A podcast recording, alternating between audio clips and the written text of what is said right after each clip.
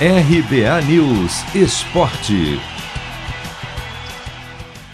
Brasil deve atuar desfalcado de quase meio time na próxima rodada das eliminatórias da Copa, no começo de setembro, contra Chile, Argentina e Peru.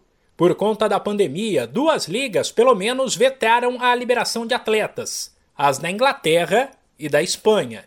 Ou seja, jogadores que atuam nesses países não devem ser liberados. Casos de Thiago Silva do Chelsea, Richarlison do Everton, Rafinha do Leeds, Alisson Fabinho e Firmino do Liverpool, Ederson e Gabriel Jesus do Manchester City, Fred do Manchester United e Militão e Casimiro do Real Madrid. Primeiro, quem se manifestou foi a Premier League da Inglaterra.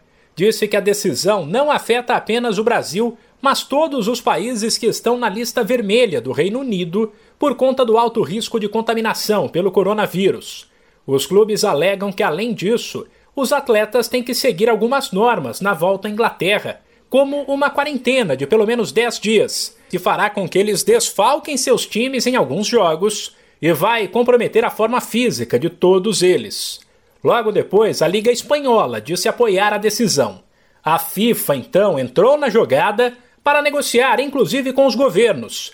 Inicialmente, um adiamento das partidas foi descartado, e caso não haja acordo e os técnicos tenham que convocar novos atletas, os clubes europeus podem ser punidos.